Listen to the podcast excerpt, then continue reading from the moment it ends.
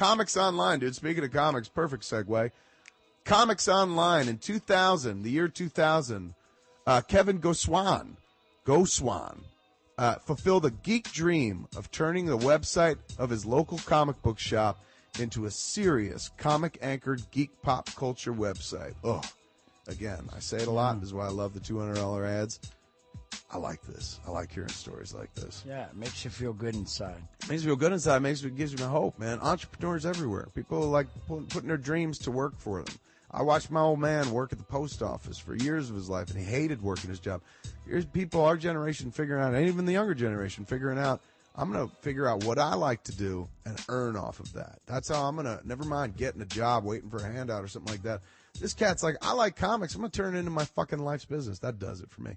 Kevin Goswami is a true goddamn American hero. Yes. Right up there with that guy that landed the plane safely. Yes. Sully. He's like Sully. He's the next Sully. This motherfucker should be on Oprah. Today, Kevin continues to recruit other like-minded geeks to join him on his quest to become the best geek pop culture site on the interwebs. At ComicsOnline.com, you'll find Blu-ray and video game reviews, as well as exclusive interviews with the best creators and stars of all your favorite geek genre TV shows, like Doctor Who, ooh, Stargate, oh, and here's one you like, Chuck. Oh, you watch Chuck, don't you? You've mentioned it once or twice. Chuck has a nerd, right? He's the nerd on his... No, Chuck I've spoken about because, anyway, that's not really interesting. You're like, it's neither here nor there, but yes, I'm familiar with Chuck.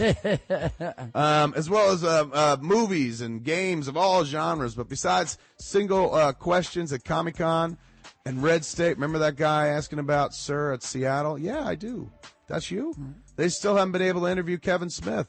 So clearly, they still have a long way to go. But meanwhile, Kevin Smith just gave you the review of a lifetime, bitch. Oh, yeah. I call Kevin Goswami a true American hero up there with Sully. Dude, that's way better than interviewing me. What am I going to say? You talk to me, I say the same shit all the time. Up there with the... I'm done paying for marketing. How could I spend 4 times the amount of a budget on my marketing budget? Sickens me. Speaking of Comic-Con, join Comics Online in San Diego, July 21st, for their 3rd annual Comic Concert. This is badass.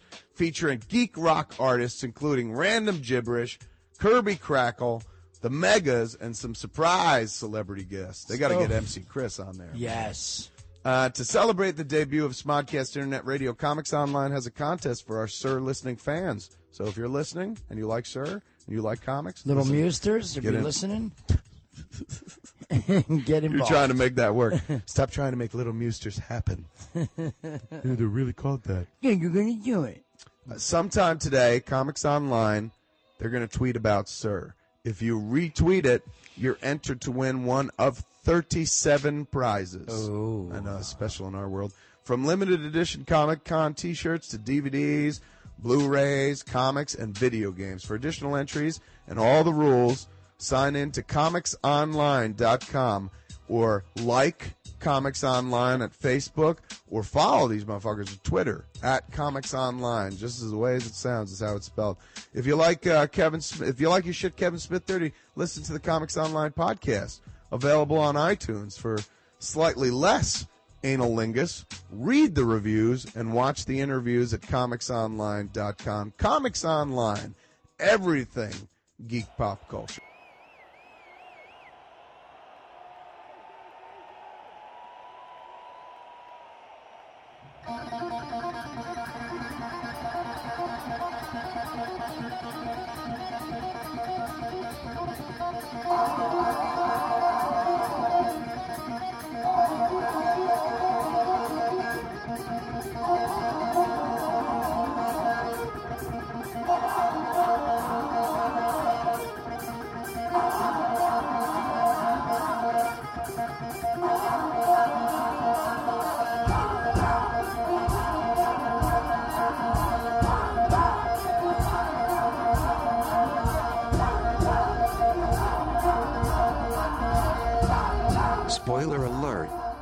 Listening to the Comics Online Podcast, Season 11, Episode 10.2, by Odin's Beard, recorded April 30th, 2011. This episode Kevin and Dune are joined by Carl, Matt, Elliot and eventually Kelly. Topics include the Thor premiere event, Fast Five, Avengers, and more movies, TV, games and comics.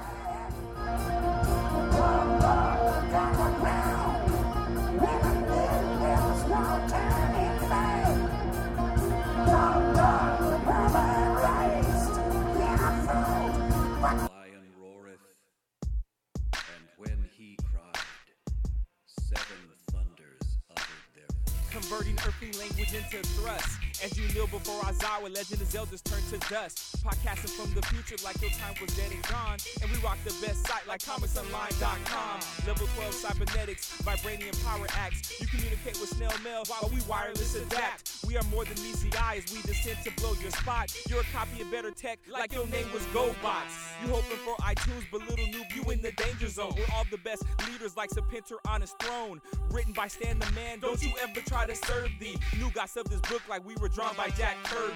Hunger like Sinistar, consumer culture then Galactus. Final Fantasy domination with our super geeky tactics. From the days of Marconi to bumping loud in Veston City. You can hear us on every radio, stolen in Vice City. From leaping tall buildings to going off like gamma bombs. Switch your internet browser to ComicsOnline.com. Hello again and welcome to the Comics Online Podcast, Season 11, Episode 10. I'm your host, Kevin Goswami, and with me as usual is my co-host, Dune Murderous. Hey-o! And with us as usual is Carl. Hey. And we've got Elliot. Hi. And via phone on Skype on his phone, we've got Matt. By Odin's beard. By Odin's beard. So Matt, why don't you tell us all about Odin's beard? All about Odin's beard? Well, it's very fluffy. It tends to get some things stuck in it. Goat butt. I don't know. But we witnessed Odin's beard on a sneak preview screening of Thor this morning. Woo! So, tell us all about the sneak preview screening. Just set it up for us. Well, in San Diego, we have partnered with a marketing company that does a lot of promotional screenings. And if you are a friend of Comics Online on Facebook or on the site, a registered user, you qualify for free passes. Or on Twitter. And you can qualify for free passes. And this week, we had a screening for Fast Five and for Thor. And the Thor one was this morning, and it definitely was a very large turnout. We had 450 some odd people at the theater, and about 50 of those were Comics Online fans. Now you say some odd. Don't you mean mostly odd? Yeah, everyone was pretty odd. So I can't say too much because I brought Thor's hammer with me, but the audience seemed to want to take it from me. They thought I was giving it away, which I was not. You were giving out, or you were going up there, and the previous incarnations of the Comics Online sneak preview, you've given things out, and you had a sweet Thor hammer. Yeah, but you kept it for yourself. We gave away copies of the Avengers animated series on DVD for the complete first season of Volume 1 and Volume 2. So one lucky fan walked away with it by answering a little bit of comics trivia for Thor. Nice. So, the lucky fan was his girlfriend. How Thor was he? I'm just wondering. No. Actually, the people who won, this one guy was so shy he didn't want to yell out the answer, so his mom yelled it out for him. Nice. So he walked away with some Avengers DVDs. Yeah, it was pretty funny. But as far as the screening itself, no, we had a really great turnout, and everyone was very into the movie. I think that we will have a lot of mixed reviews for Thor. It's a good movie. There's nothing that's bad about it. It just is missing the beefy substance that you want it to be. It's not a standalone movie. It won't stand on its own legs, or it's just sort of more of a chapter in the Marvel series as opposed to. It didn't have one big threat by any means. Right, and that was the big problem with the movie. There is no singular overwhelming doom that they have to face against. There's a few little things, and it just, you feel like you're missing something big. But again, like Fin Fang Foom. Well, it just it has Loki, it has the Destroyer, it has all these elements, but it's not like, oh my gosh, we have to stop this or else everyone's going to die, you know.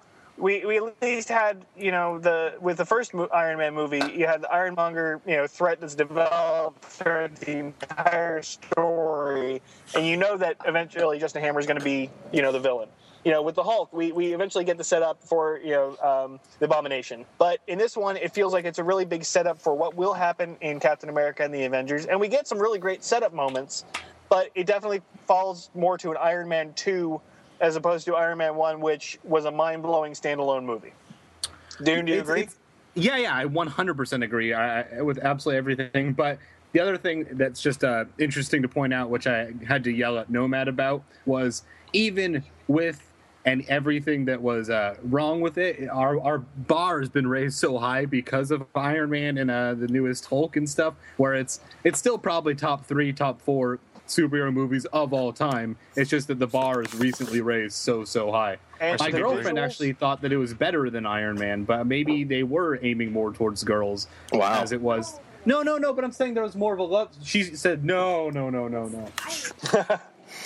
It definitely. She said she didn't give a shit about the love story. Right. Which was a very heavy component, which wasn't really. She was looking forward to the hammer. She said it had a historical aspect to it, sort of. Just talk. Yeah, Kelly, come on.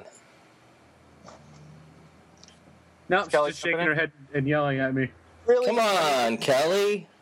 They set up a lot of stuff. The love story does take a lot of showtime, but there was nothing that wasn't in its place. All of the actors did an amazing job. Hemsworth was Thor. There's no question about that.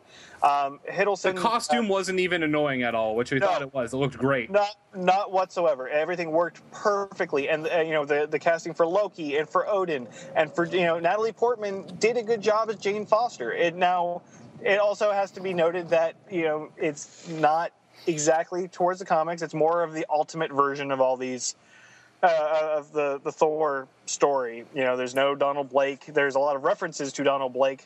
But I was really surprised, and Dune, again, correct me if I'm wrong, there was no response from the audience whatsoever when the first reference of Donald Blake comes on the screen. Like, it was just a silence.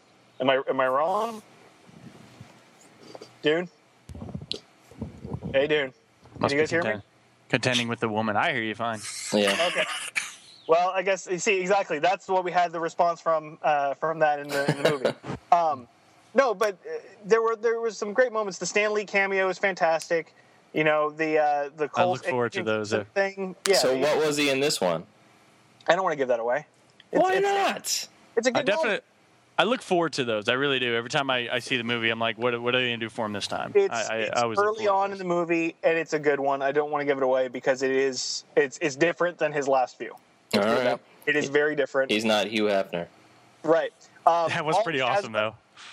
All the Asgard stuff is dead on. It looks like Asgard. It feels like Asgard. You know, there was questions about how they would do the Rainbow Bridge, and they did the Warriors 3 perfectly. The casting for the Warriors 3 and for Sif was great. I really was disappointed that Zach Levi didn't get to play one of the Warriors 3 because of the fact that Chuck season 3 got picked up for the back half, so he was unavailable. Originally, he was supposed to be. I can't remember which one he was supposed to be. Wait, who? Zach Levi was originally going to be one of the Warriors 3.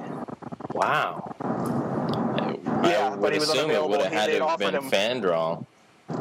Yeah, they had offered him one of the spots, but because of Chuck Season 3 being picked up for the back half, he was unavailable. And I think he would have done a fantastic job. But really, there was nothing wrong with the cast. All the actors did. Wait, so were the Warriors 3 in it? Yes. Oh, very much so. Oh, no. And Lady Sif was in it, and she had a very big role, and she was perfect. You know, Anthony Hopkins was perfect as well. I mean, really, there is nothing wrong with the movie. The movie is still a good movie. It just didn't have that extra push that you really want to have, you know, to make it epic and memorable, you know? Right. But I think it's definitely going to be something that people are going to go into and either love it or hate it. And that was sort of the review, like the reactions we were getting from the people coming out of the theater. It was either you really, really liked it or you were like, meh. So We did see it in 3D, and I think the 3D aspect was done very well, right up there with how Green Hornet felt seamless. You know, this wasn't, like, overwhelmingly annoying, you know, which a lot of 3D still is pretty annoying, but I think this was handled pretty seamlessly. I liked the pickup from, if you remember at the end of Iron Man 2, Agent Coulson shows up on the scene in New Mexico, just saying we found it, and they integrate that scene seamlessly into the movie. There is another scene after the credits, so make sure you stay because it is good. It is important. But, you know, it's just the whole movie itself. Visually, it was spectacular. The acting was spectacular, but the plot itself needed an extra push. And really the other issue was that Loki is supposed to be this very mischievous guy, and it's unfortunately the setup for it as opposed to him at his peak. So, which I think we're going to see him at his peak in a later movie, maybe when all these heroes are coming together to fight a common foe. But, you know, I think we're going to see the Loki that we wanted in this movie in that one instead because it's setting up for it. So, again, it's another chapter, but it's definitely worth seeing, and it really sets the stage for the bigger things in the Avengers and the next Thor movie, which there will be another one. So Sif is Jamie Alexander. Yeah, and she was hot. Nice. And she's been in some horror stuff and in Kyle XY. Yep. Who are the other three Warriors? Three. Volstagg is Ray Stevenson. That's hilarious. So they put him in a fat suit or something? Yep. He was good. He did a good job in it. So Ray Stevenson, I just saw he was the bad guy or one of the bad guys in The Other Guys. And obviously he's in he was the Punisher, the second Punisher. Yeah. And a bunch of other stuff. But so, I mean, really, I highly recommend the movie. It's worth seeing. It's just don't go in with high expectations. I went in with very low expectations for Thor because out of Thor and Captain America, you know, I really want to hope that Captain America is going to be the stronger of the two. But Thor, I think, is still very solid. In comparison to the other Marvel movies, it's above Daredevil. It's above X-Men 3. It's above Ghost Rider. You know, it's above Fantastic Four, but I think it's not, you know, it's still within. Is it above Incredible Hulk? I think it's right up there with Incredible Hulk. I think it's above Iron Man 2, or at least on par with Iron Man 2. Okay. Because it's a setup movie. That's really all it is. You know, it's setting the stage for something bigger, but, you know, it's an introduction. But unfortunately, it's not the introduction that we got with Iron Man 1. Right on. All right, so Fandral, instead of Zach Levi, is Josh Dallas, who's been in just a few things, some horror and some TV episodes. And then he did a good job, too. It wasn't Hogan the Grim is Tadanobu Asano. And he's actually been in quite a bit, and he is recognizable in the movie. He's been in a ton of martial arts films. Asian dude. Obviously, with the name. But, yeah. So tell us more. Like Dune said, the costume is not as annoying as everyone thought it was going to be. Really, all the costumings they did a good job with. There is a lot of setup for what's to come. I mean, really, the scene afterwards was fantastic. I think it's not quite as on par as the Iron Man 1 reveal with Sam Jackson showing up because we all wanted it to be Sam Jackson. It is a very big piece of the Marvel Universe that is acknowledged in this next moment, and it directly ties into Captain America. In the after the credits moment? Yep. Oh, nice. Cool. So, and it does, the after the credits moment does a few things, so I don't really want to get into it too much until the movie's been out. Okay. But, really, it has a few important components to it, which, you know, will be very, very clear. I would also like to point out that I made my dad sit through the ending credits this time because he missed the ending credit scene of Iron Man 1, and I've never stopped giving him shit for it, because it was the midnight screening for Iron Man, and he's like, no, there's no extra scene. I'm like, yes, there is. Stay. He's like, no. He walks out during the credits, and then Sam Jackson walks out as fucking Nick Fury. So, and he has never lived that one down. Yeah. So, yep. So, anyway. Now your dad reads Ultimate stuff, right? My dad reads Ultimate stuff. My dad's been a comic book reader since, he was a kid, and he's the one who got me into everything. So, his only complaint was that we really didn't see Donald Blake. Yeah, I really expected that to be a part of this. And he also wanted to see, I really did too, but they went more with Ultimate Thor, which is still handled very, very well. I think they would be pressed to integrate the Donald Blake story with how they approached it.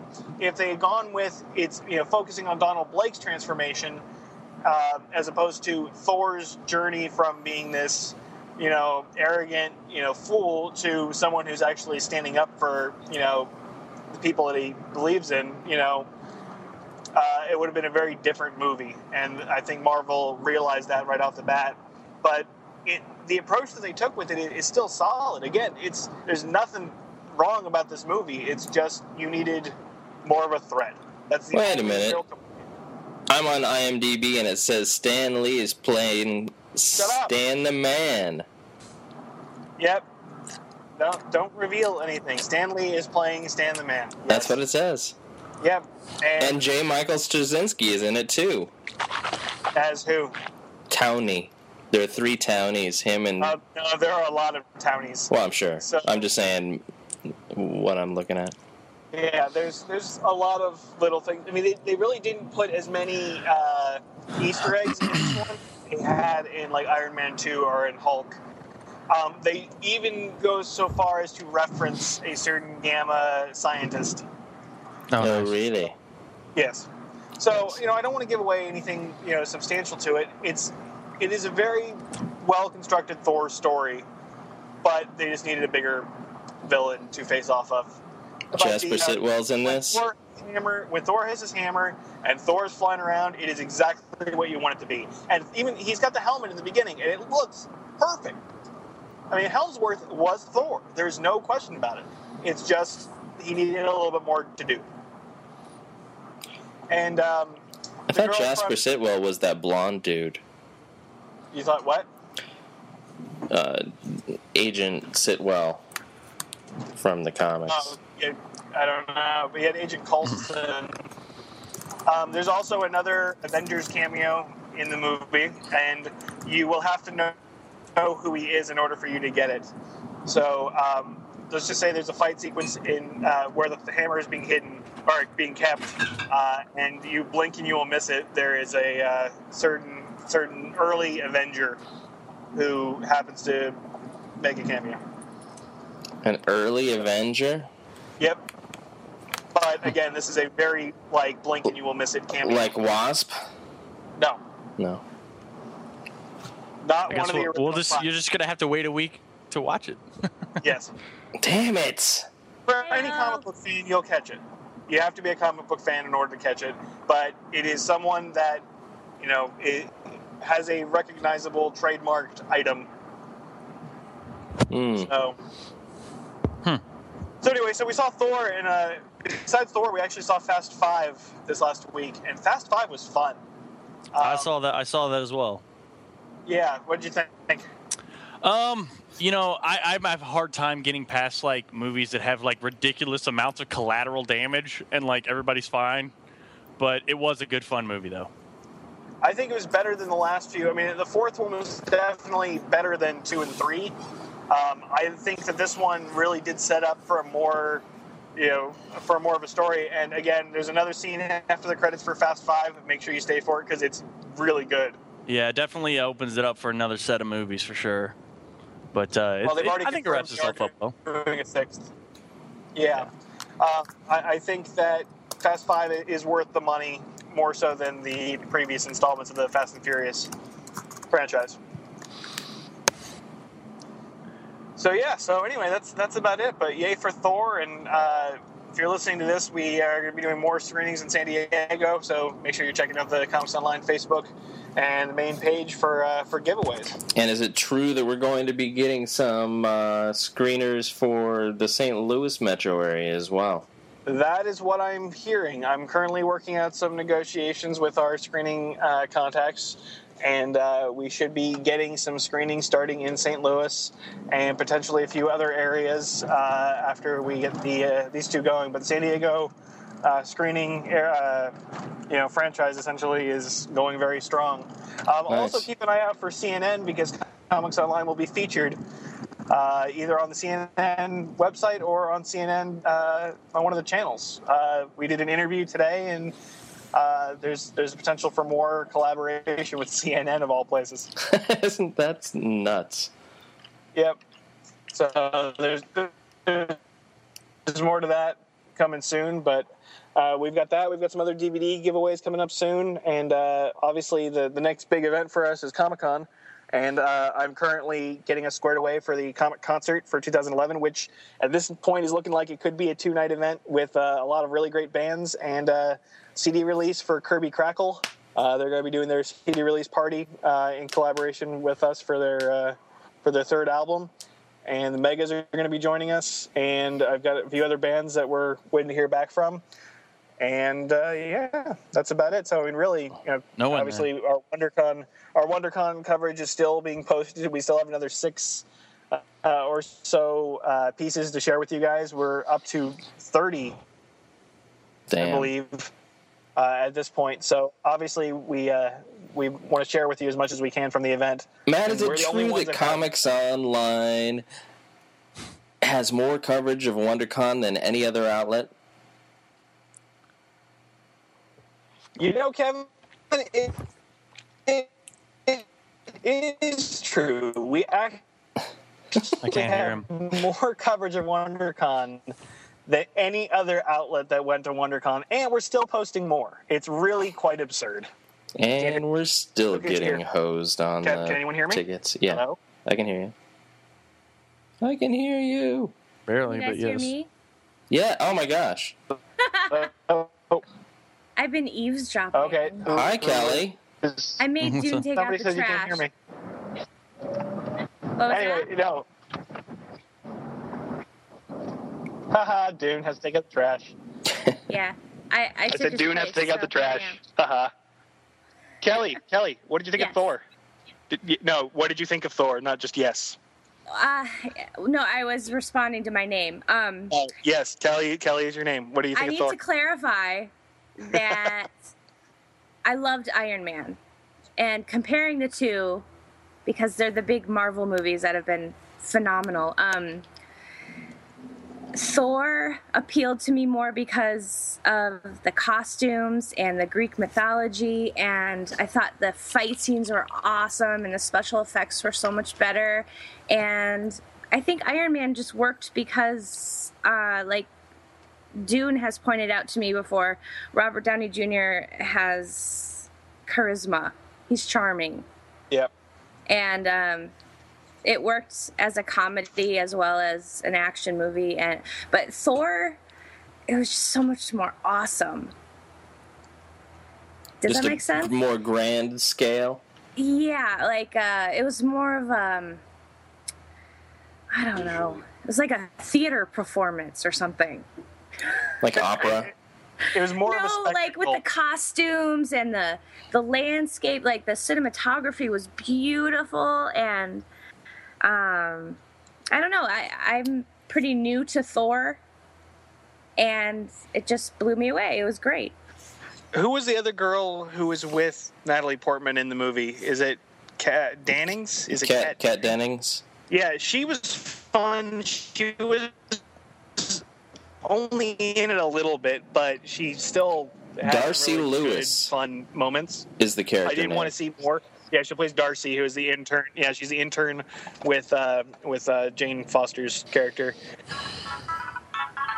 What is that music?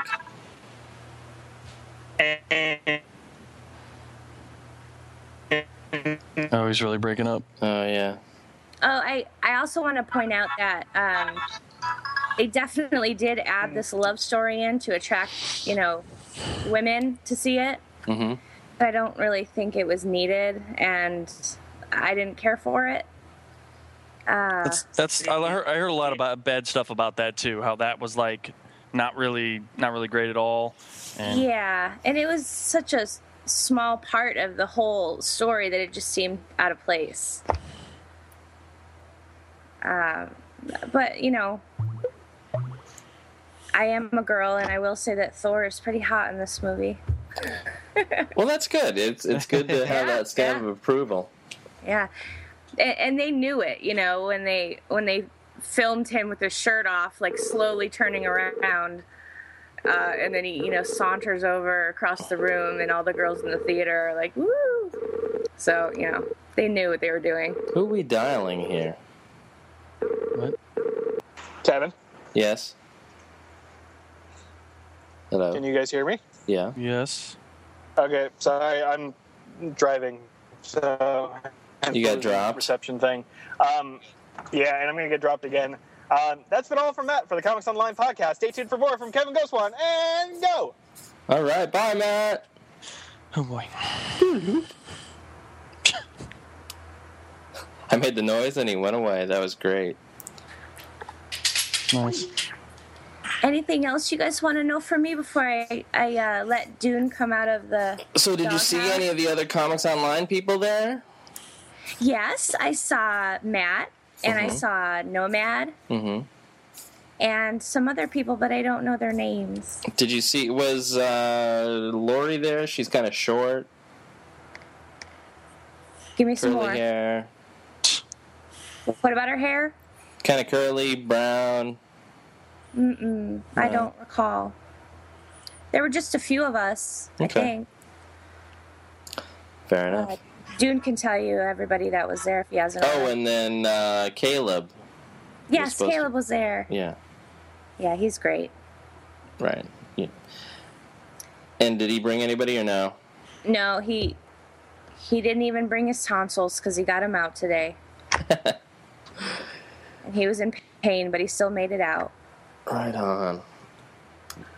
Well, that was cool. So I understand that Caleb and Nomad are going to be teaming up to do the ComicsOnline.com review for the Thor premiere. Oh, is that what they decided? That's what Matt just told me this afternoon. So I said, all right, well, that'll be interesting. I'd like to read that. Yeah, so Nomad had a few good points about the movie, you know, but I expected him to be very critical. Yeah, what do you have to say? He wasn't for the love story either. He was upset that Natalie Portman's character had changed so much. But I told him that I had actually read about how Natalie Portman, excuse me, I don't know the character's name. Jane Foster. But, okay. But I read that Natalie Portman asked permission to make the character more of a strong woman instead of, you know, however she is in the comics. Mm-hmm. So the character's pretty significantly changed, and Nomad wasn't happy with that. All right. Makes sense. I'll let him elaborate in his own way in his review or whatever, but that's what I gathered from what he said. Cool. Well, thanks for coming on with us, Kelly. No problem, and you know, I'd like to come on more often. I get very nervous. Why? It's just us. No, because I'm the type of person who has so much going on in my brain, but when it comes time to explain something or just say something, I always get tripped up on my words, or I can't remember what I was going to say. It's just really, I'm working on it. Us too, but you know, we still do it. Yeah, and trying to talk over Dune is impossible. Good point. Yep. All right, well, I'll talk to you guys soon, and I'll get Dune, okay? Bye. All right, bye. Although talking over Dune isn't as hard as talking over Nomad. That's true.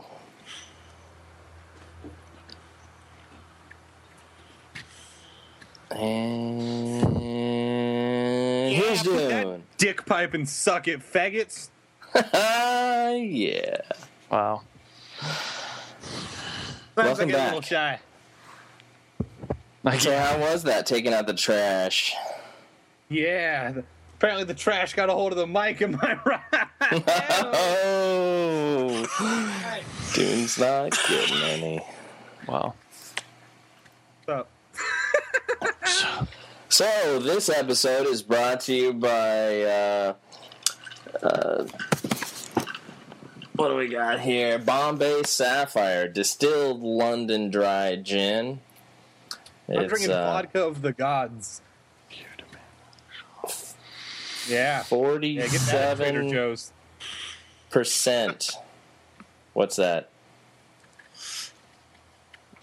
90-something proof? It's good stuff. Hey, so Kevin. Yeah. I think we should hold off on talking about Super until I get Giovanni on the next one, which I'm sure I will be able to in the next week, because I think that his interview with James Gunn either already just happened or is right coming up. Okay. And since he's getting off talking to the old James Gunn, seems like an appropriate way, and plus I'll probably watch it again before then because that was pretty sweet. That was a good movie. Yeah. All right. I maybe didn't live up to my expectations of me declaring that it could be the greatest superhero movie of all time, but it was good. It was very much so a trauma movie with a legitimate budget. Nice.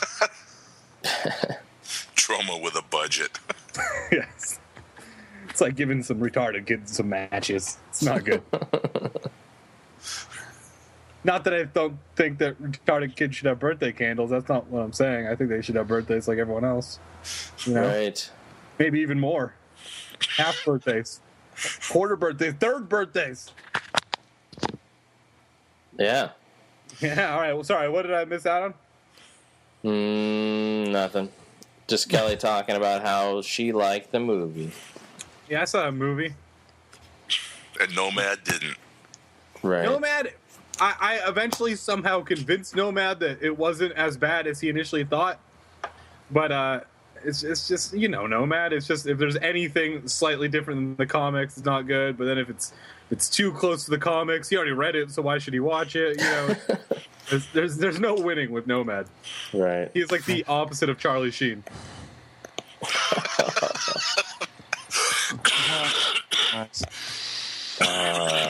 Charlie Sheen. So, what's everybody else been watching? Anybody seen any good movies lately? Like I said, I saw the midnight show of the Fast and the Furious, the last Fast Five. We didn't really talk about that too much. We were real centered on Thor, but you guys saw it too, right? Dune, or was it just a Thor movie you saw? I wouldn't watch a Fast and Furious movie. Come on, I'm just curious. Come on. I think there's a fight. There's a fight scene between Vin Diesel and The Rock, and it's pretty much worth the price of admission alone. It's not one of those like ridiculously stupid fights that you see where it's like they do so much karate or kung fu that it looks like they're not even punching each other, but like elbowing just to block it, sort of thing. You know, like a dance. This is like the old-fashioned fight scenes where they're like straight up punching and shoving each other into walls and stuff like that. And it's done really well, and it's pretty awesome. I gotta say, it's pretty adrenaline-fueled awesomeness. Did they have NOS? That's important. There is some NOS there in the in one of the scenes. Yeah. Did he get the girl? He had the girl from the very Jordana Brewster's back. You know, Paul Walker's had her the whole series. Oh, nice. Are we talking about something else, or? I only saw the first one, and they played it at my school, which probably doesn't say much for my education. What do you mean education? I didn't realize you had at Point Loma? Yeah, Point Loma. That's weird. Yeah, so that's why I don't read good. So when you talk about comics, I'm like, I like the art. But oh, speaking of comics, did we talk about Caligula? No. Caligula was good. New Avatar Press book, obviously. Yeah. And so that was good. It was very, very brutal. Oh, and the other movie I watched recently, which I got off another podcast, which is the film vaults, their top 5 most disturbing films. Okay. I watched a Serbian film, and it was fucking disturbing for my standards. That's saying something. What was it? It's a movie. It's actually a Serbian film. It's in Serbia. That's the title. Yeah, and that's the name of it. And it's a guy. It's a representation of how the government keeps fucking you and forcing you to fuck other people, and everything's fucking. And there is lots of fucking, and there's terms in there like newborn porn. And there's such gnarly shit that I don't even know if I can say and explain. But the scary thing is it's well shot, well made, well acted, and just horribly disturbing. Wow. That puts some context in your Facebook entries from a little bit ago. Yes, a Serbian film. And there's apparently like one other one was more disturbing than it, but I can't watch it because it's on shaky cam. And so the most disturbing part will just be like the establishing shots that make me vomit. Nice. More disturbing than Human Centipede? I didn't see Human Centipede, but this one... I saw it up until the point where they became the centipede, and then, Julia walked in, and she's like, oh my god, I can't believe you're watching this, turn it off. Watching this again. Pull up your pants and go away. Wow. If only it was that kind of movie. I could handle that disturbing. Oh. I reviewed it. I had to watch the whole thing twice. Oh my god. So what happens after the centipede part? It turns into butterfly and they all fly away. Nice. Yeah, that's accurate. I feel better now. A caterpillar, sorry. Right. Whatever. All bugs are the same. So I just saw on Facebook that Caleb, who is our new game guy, he said that his truck was hit where it was parked in the street. Right today? Yeah. About an hour ago, it says. That is unfortunate. Yeah, that is unfortunate. Now, he was down there with you today, yeah? Yeah, he was. Yeah, he got his tonsils out yesterday, so he was not very functional. And then he also had a sty cut off of his eye last week, so when we had Fred's birthday roast... He had an eye patch on the whole time, which is if you're just trying to do the look, it's kind of douchey. But if you actually have to, wearing a full suit with eye patch, pretty badass. That does sound kind of awesome. Super lame if you're doing it just to do it to look cool, though. Right. So do you look like Nick Fury? No, he looked like Caleb with an eye patch. It didn't make him super awesome and kind of David Hasselhoff-y. Oh, David Hasselhoff. Agent of S.H.I.E.L.D. Agent of Shame. Of shame. And, yes, I saw that. I saw the new Twilight movie. Yeah? Yeah. That sounds exciting. You know what? I enjoyed it more than the other ones, which have also been had to watch or whatever. There was some more vampires. I kind of like vampires when they're not being all sentimental. You know, they're all right. I play the masquerade and I hang out with my friends at the park. What's up? You don't like the Tom Cruise vampire? No. I hang out with Kirsten Dunst, who's like 9, and yeah. I like the Lost Boys vampires, except for those godforsaken ones I had to watch recently. Right. The ones from the actual 80s. Yeah. I'm from the actual 80s. Right. Which is hilarious. Yeah, it is. And then I also did some other stuff and did some crap. It's pretty cool. All right. Yeah. Yeah, it is. So, what's everybody been watching lately on TV? Community is still the best show ever. I agree. That show's amazing. Good show. Along with it's always like it's like Modern Chuck, Family when it's new. That show's like Chuck, though. It's like every season they talk about how it's not doing well enough, and they want to cancel it, and then, you know, it comes back again. So at least it keeps going, because it's awesome. Oh, The Office has been a fucking abortion. First episode with Will Ferrell was maybe the worst episode ever of The Office, which is saying a lot, as The Office has a lot of shitty shows.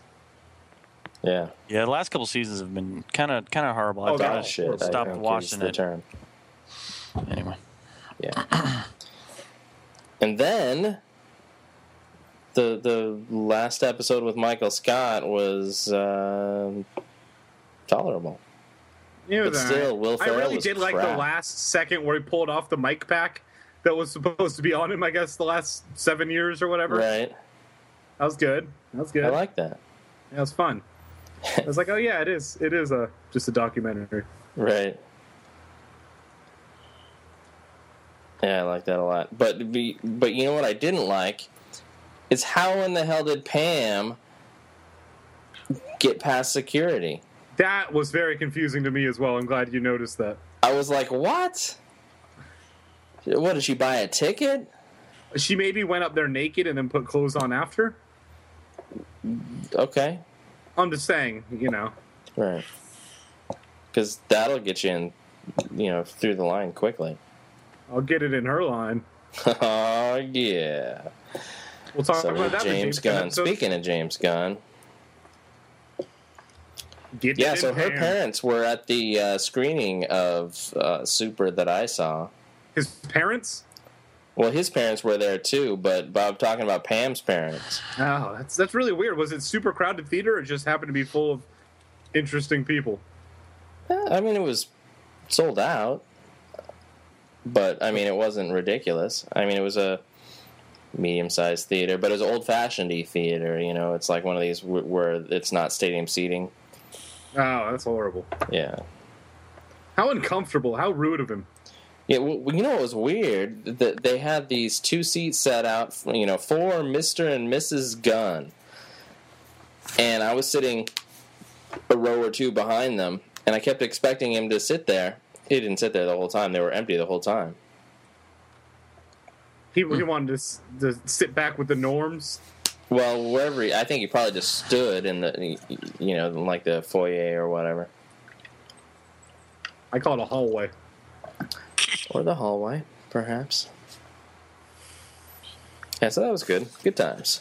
We'll talk about that more next time. So, yeah, so I've been watching, I watched the new, fuck, I can't even talk with this thing in my ear because I've got a terrible echo, but I watched the new Doctor Who episode. Did anybody else here watch that? Doctor Who? Yeah, you know. That's my joke Doctor. Every time. And yeah. It's yet to be funny. No. Maybe you should give it up. Yeah. I'm Doctor Y? On the inside. Right. Yeah, so Doctor Who Season 6, Episode 1, the Impossible Astronaut was pretty fucking awesome. And that's all I have to say about that. Watch Voyager still. I suck. Nah, Voyager's good. So, where are you in Voyager right now? Almost done with Season 3. So they're doing some shit in space. Right. They're finally doing Borgy shit, which is good. Right. It's good for the Swedish chef. Oh, man. Oh, yeah. That is some good Borg humor. It is. So, yeah, I've been watching that. Been watching Smallville. Fell asleep on it last night. It was a piece of shit. That was about the worst episode of Smallville for this season. This season's been fairly good. But last night was a fucking turd. It was such a waste of time. It was so bad, it was bad for Smallville. So right. You've been watching Carl, Smallville your thoughts. The last decade, right? Has there been any payoff whatsoever? This is the final season, right? This is the final season, and there has been some payoff. I mean, they went and they left the farm. They're moving into Metropolis. Into Metropolis proper, you know. Moving in with the little wifey-to-be, you know, he and Lois are engaged, and, you know, it's pretty good overall. But last night they went into the fandom zone, and it was just like, why are we wasting our time with this? Some, you know, dredging up some old villains, and, you know, it's Clark and fucking Oliver, and wow, what an enormous waste of time. Carl, your thoughts? I don't know. To me, it was a toss-up between that one and the Booster Gold for being a piece of shit this season. I like the Booster Gold one. It had Blue Beetle, too. I just wasn't happy with the whole setup for them. Really? But last night's was particularly useless, unless they're using it as a setup to actually introduce a big gray dark side to come in and kick somebody's butt. Well, which would have been fine if that would have happened in that episode, but otherwise, fuck off. Yeah, I think it was just filler. Yeah. And next week's doesn't look to be much better.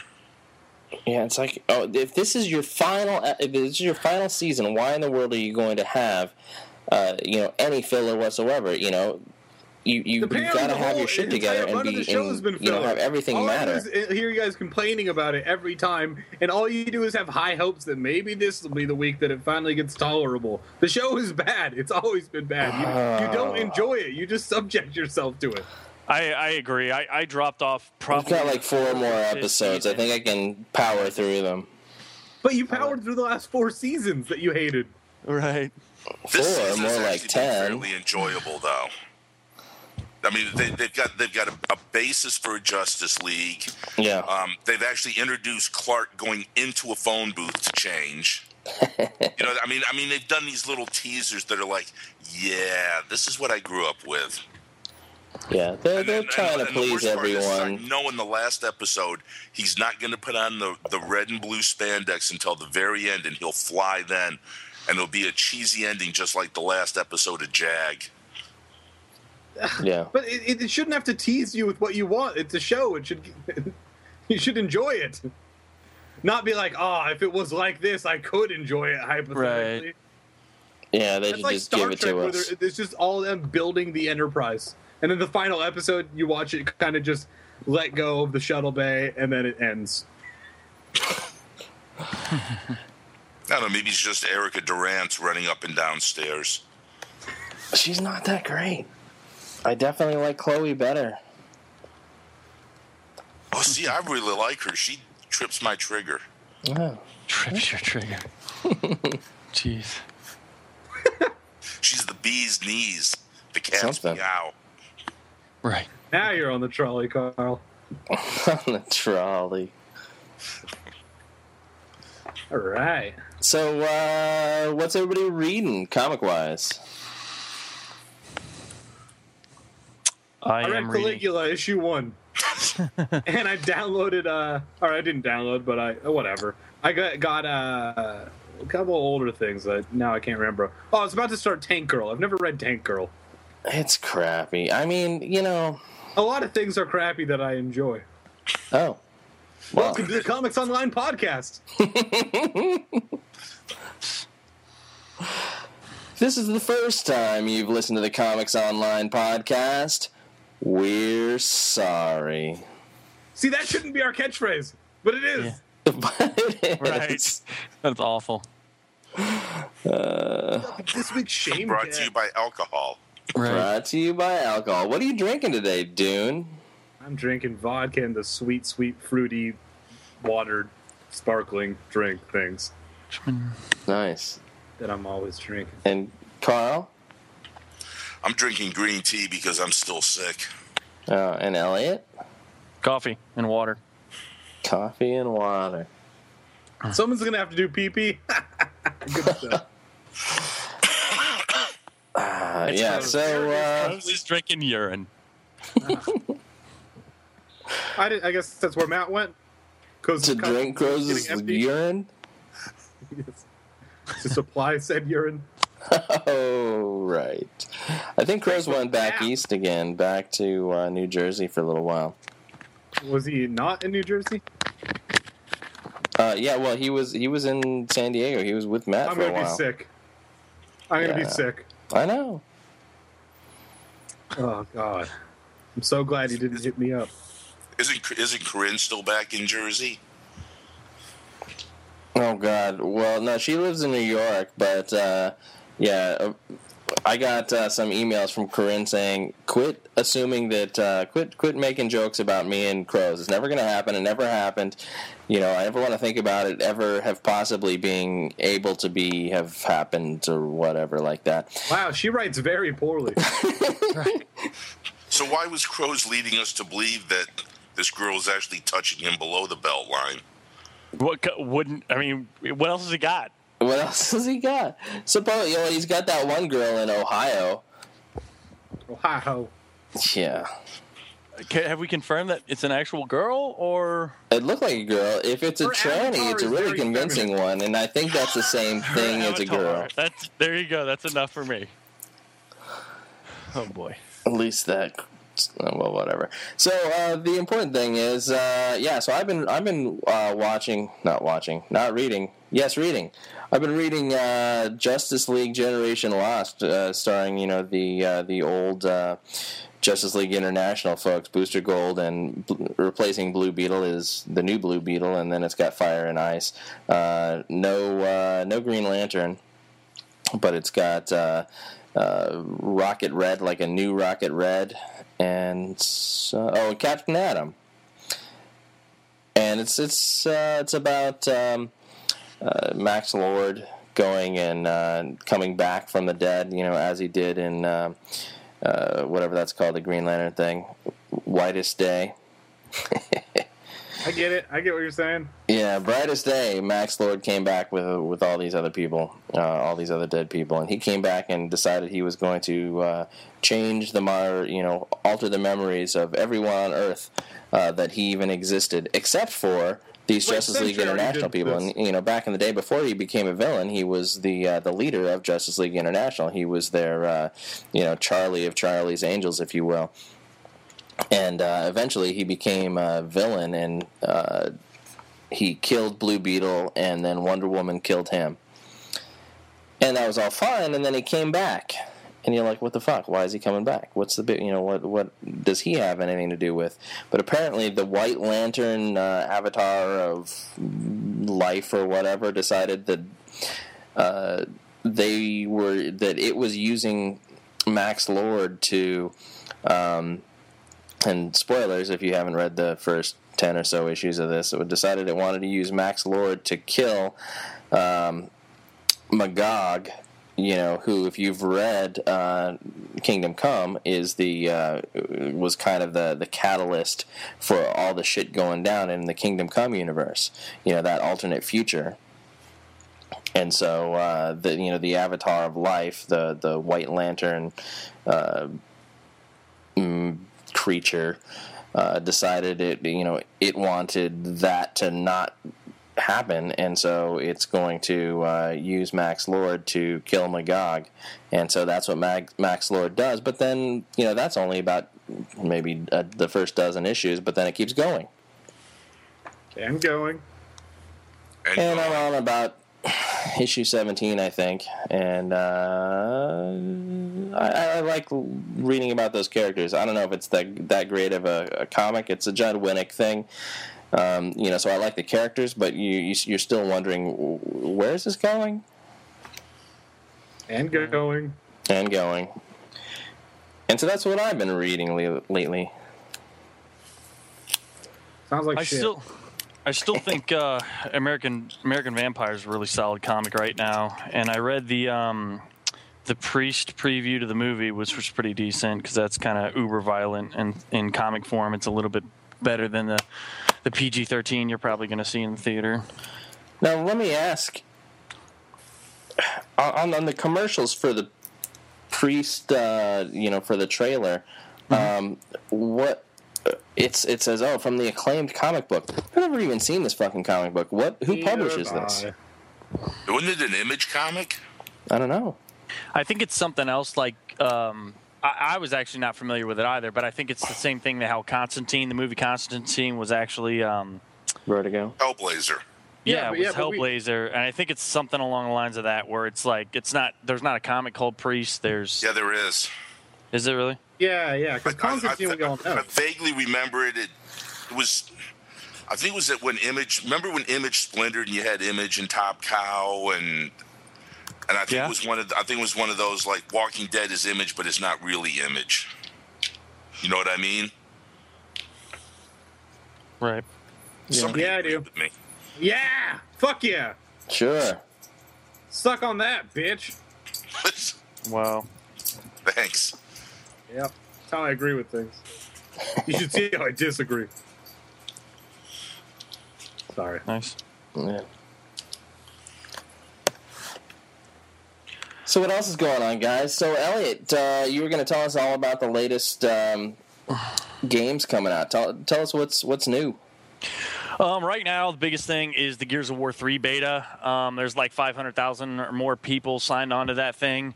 It's huge right now. There's 4 maps available. Old Town. Check out. I'm trying to. Is it worth playing? The beta is actually faster than Gears of War 2 and Gears of War 1. The multiplayer is a little bit improved. Right now, there's some issues. There's the spawn bubble is incredibly small. So if you're near a spawn point, like trying to capture the leader. Capture the leader is a mode where somebody on the other team, it's usually 5-on-5 team-based, somebody on the other team is the leader, and your object is to basically capture them, and if you beat down a person with enough... with an inch of their life, they'll double over, and you can actually pick them up and drag them like a hostage. And the object is to just keep them out of the way of everybody else trying to get to them and rescue them. But if you hang out in a spawn point... a lot of times they will spawn, the other team will spawn like right next to you, and you know, and it creates a little bit of havoc, which that shouldn't be there. The spawn bubble should be larger if somebody's in that bubble, you know, not to make that a spawn point. Do you guys understand what I'm saying? Area to spawn's too small. Makes it easy to attack people. Right. It makes a lot of spawn kills happen when they shouldn't happen. Like if the whole team's in one of the spawn points and they've got a guy and they're trying to protect him, you know, the other team should not be spawning like right behind you, you know, because it's kind of unfair. But other than that, there's a new the new weapons are they've got a retro lancer, which is basically it's not the chainsaw bayonet. It's got basically a standard bayonet on the front of it. And there's a roadie run move now where you can actually stab people, run at them, and stab them with it. And it's kind of like an execution where it's a one-shot kill. It shoots a little wilder, but the bullets do more damage. It's like a medium to short-range gun. The double-barrel shotgun is the other new weapon that they've had in this, which is really worthless at anything other than like a foot or two in front of you, but it blows a lot of chunks and creates a lot of giblets of blood and gore getting tossed around, which is absolutely awesome.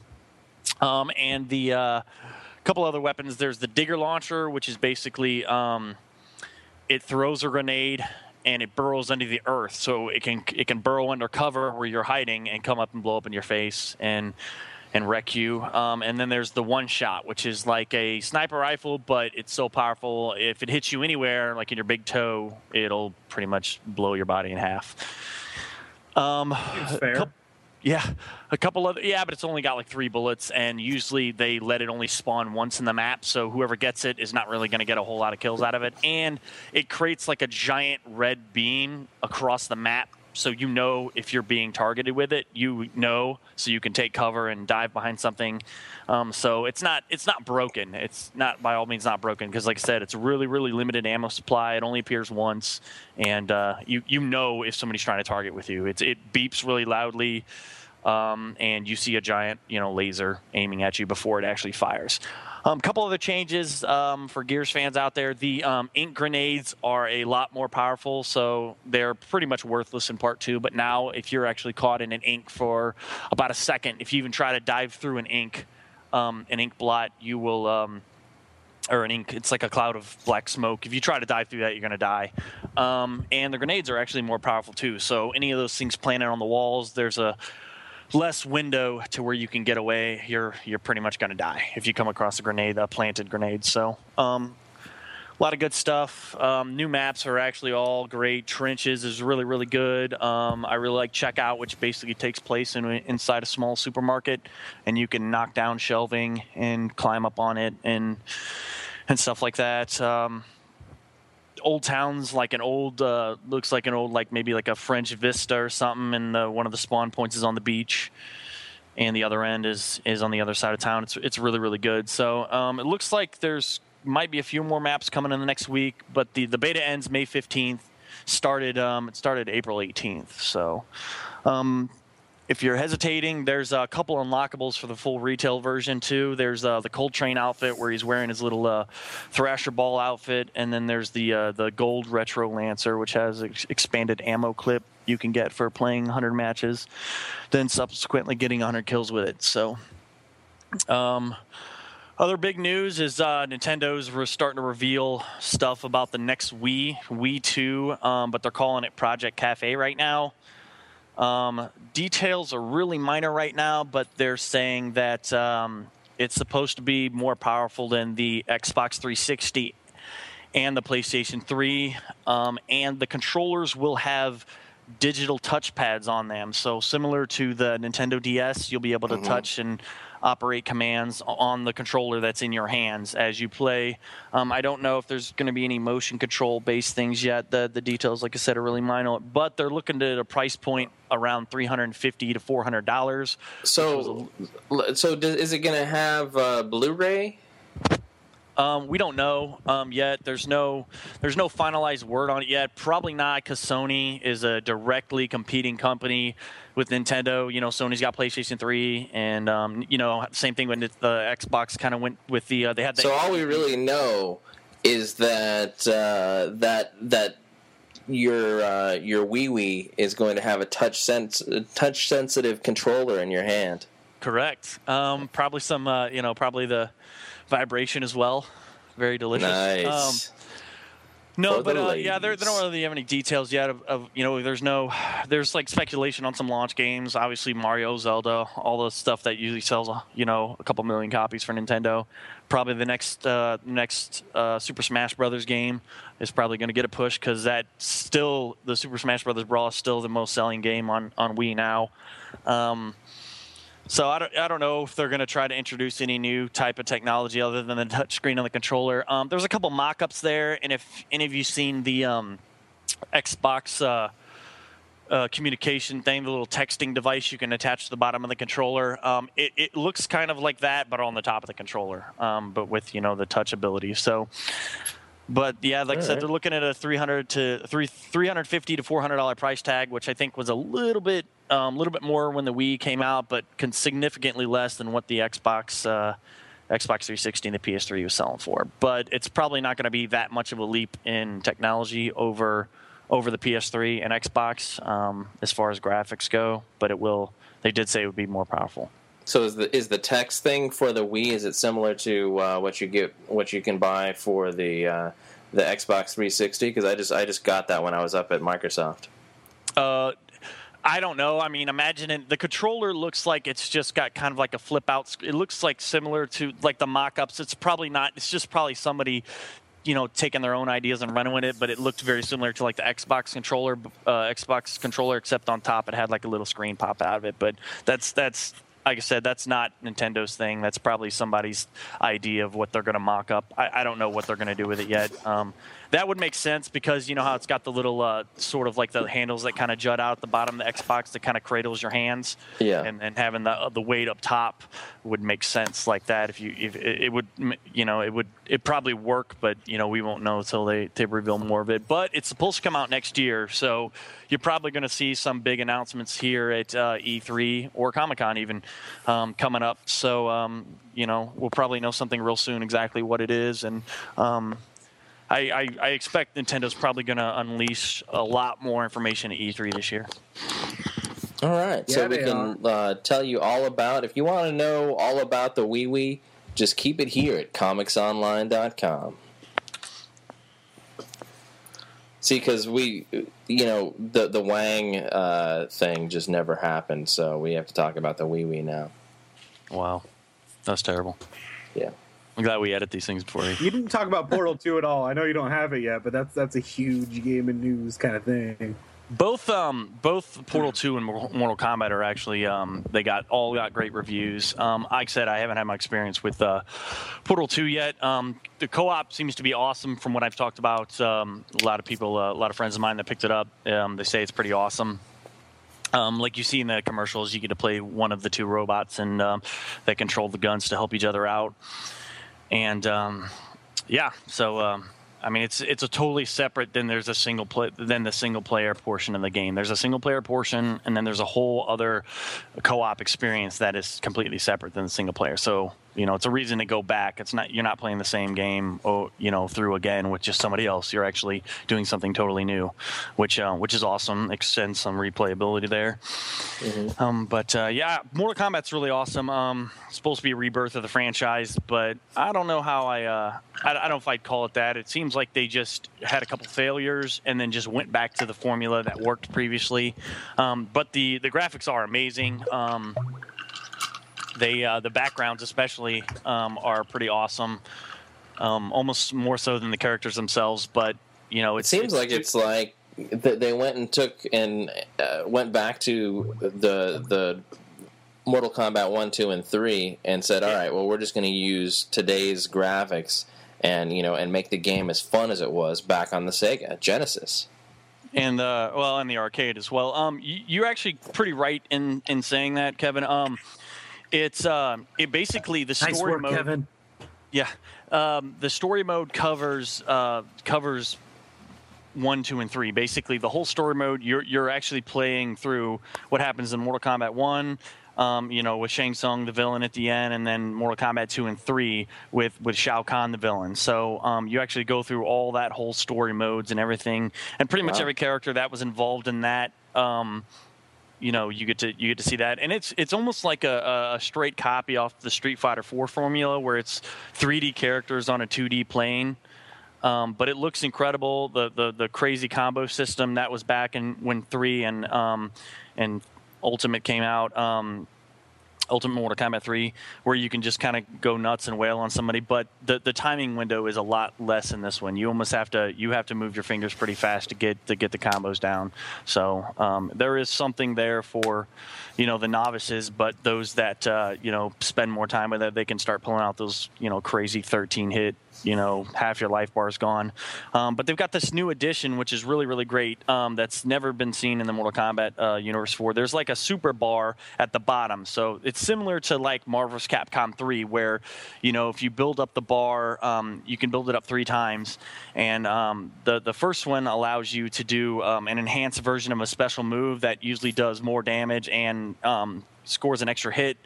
The second bar does like a combo breaker. So if somebody's wailing on you, you can actually break free of that combo with the second bar. And the third one is the most exciting. When it's completely full, you get a chance to do these X-ray moves. And it's kind of similar to, you guys ever seen Romeo Must Die with Jet Li in it?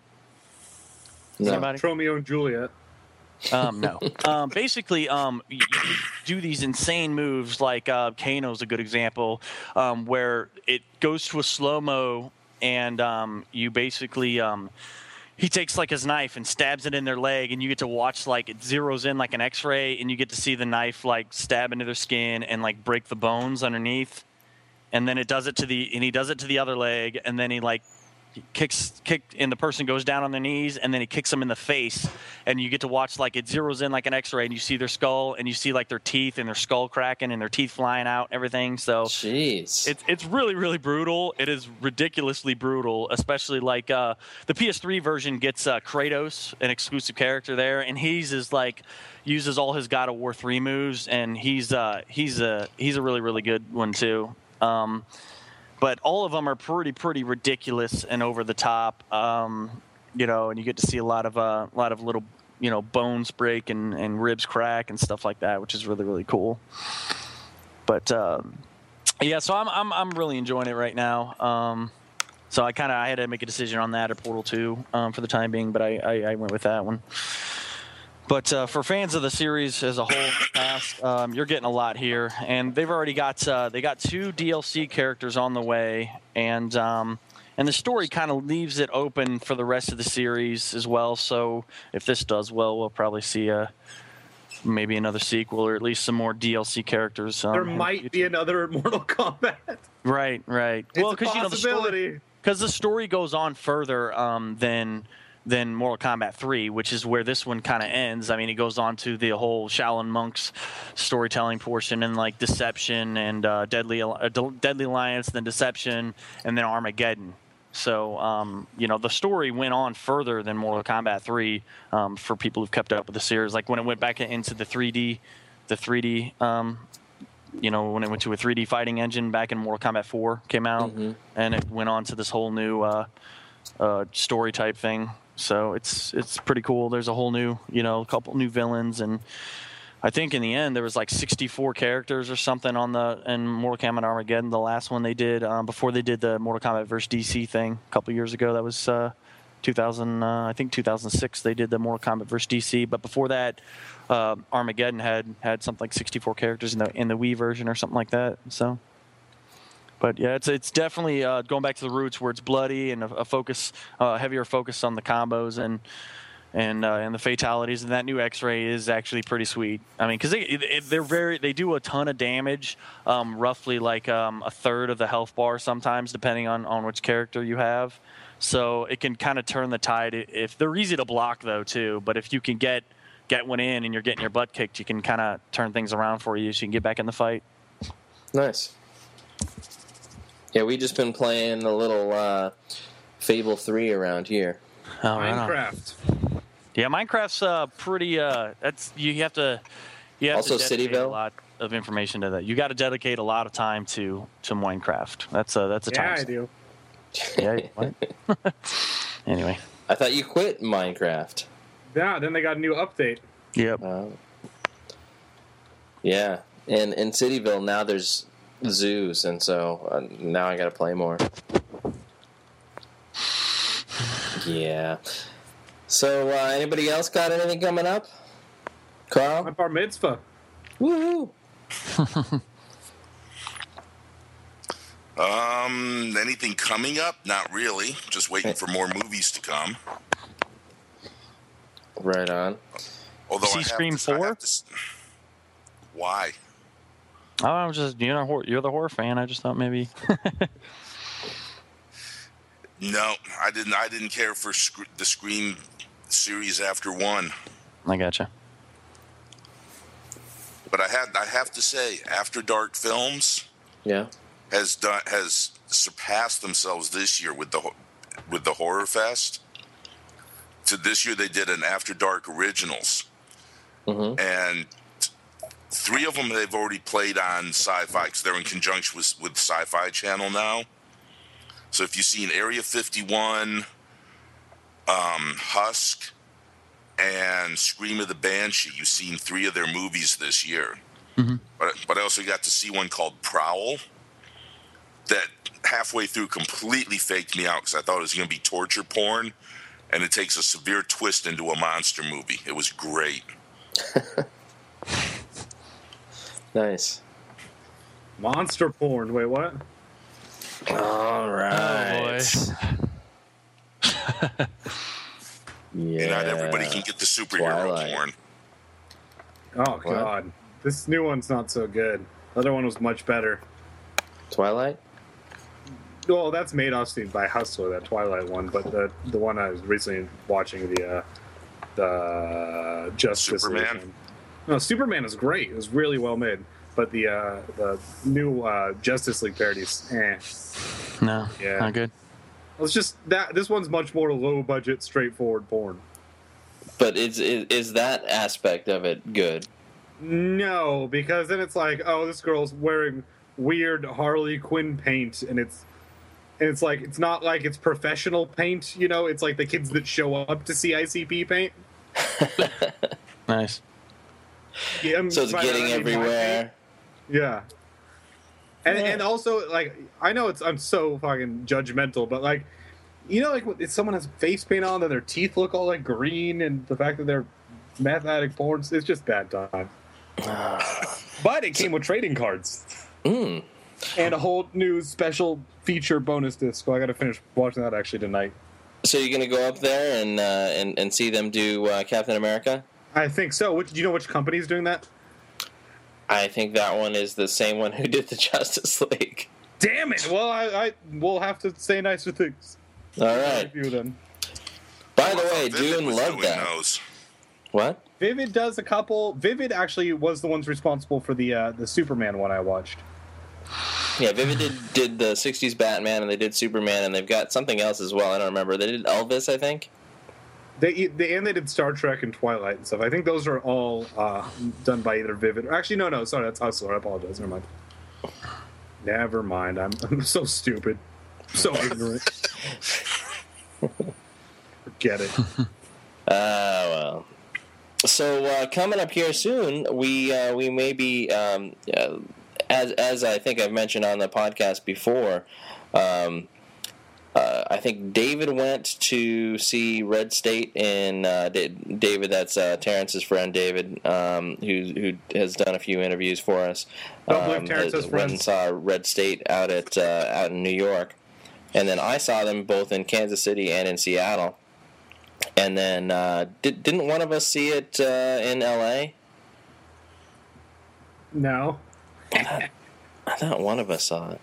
No. Did you go? Wasn't me. Anyway. Seeing Red State in L.A. It wasn't me. Did you really see it or not? No, I didn't see it. Okay. I saw it. Anyway, so, yeah, we're going to be... on the new Kevin Smith Smodcast Internet Radio, we're going to be advertising this podcast on there. So if you're listening to this after listening to that, you know we'll sorry. We'll never see you again. Yeah, yeah. So sorry to burst your bubble, but this isn't nearly as entertaining. But you know we have a good time, and they're usually better than this one. This one's kind of sucking. All right. Winning them over. Yeah, I swear they usually suck less. I think in my mind they do. Yeah. So we're gonna do some advertising on there. We might be on CNN, and we're gonna be doing some more giveaways. And so like us, us on Facebook, and follow us on Twitter, and get some free shit. Whether or not you actually Twitter, like Kevin. Us, just pretend to like us. I just kind of post half jokes nowadays. What's that? I said I just kind of post half jokes nowadays on the old Twitter. Yeah. Which half? Not the funny half. Oh, all right. I post a lot of setups, no jokes. Yeah. Nice. And then drop it. So, anybody got anything else? Or are we done? All right. Well, I'll see you all now. Play on, player. All right. So, for Matt and Dune and Carl and Elliot and no Crows this time, you're welcome. And for everything geek pop culture, I'm Kevin Goswan, and this is Comics Online. Fuck Comics Online. Shh, hey, don't say that. Oh, sorry. Comics Online is a website. What the? I hear rumors. It's all over the internet. Comics Online, dude. Speaking of comics, sign in to ComicsOnline.com or like Comics Online at Facebook or follow these motherfuckers on Twitter at Comics Online. Just as the way as it sounds is how it's spelled. If you like if you like your shit, Kevin Smith 30, listen to the Comics Online podcast available on iTunes for slightly less. Analingus, read the reviews, and watch the interviews at comicsonline.com. Disclaimer: the opinions expressed by the participants in this podcast are their own and do not represent those of Comics Online, any other participants, or any employers past, present, or future. If you would have thought otherwise without hearing this disclaimer, maybe you're not ready for this whole internet thing, much less wielding Thor's hammer.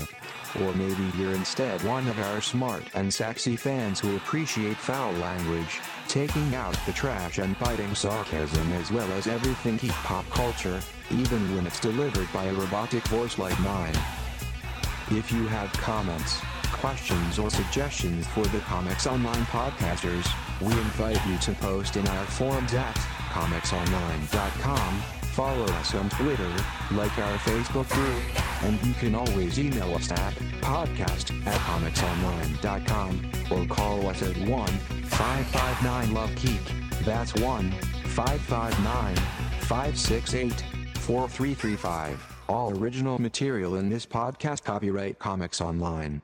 Comics Online, everything geek pop culture.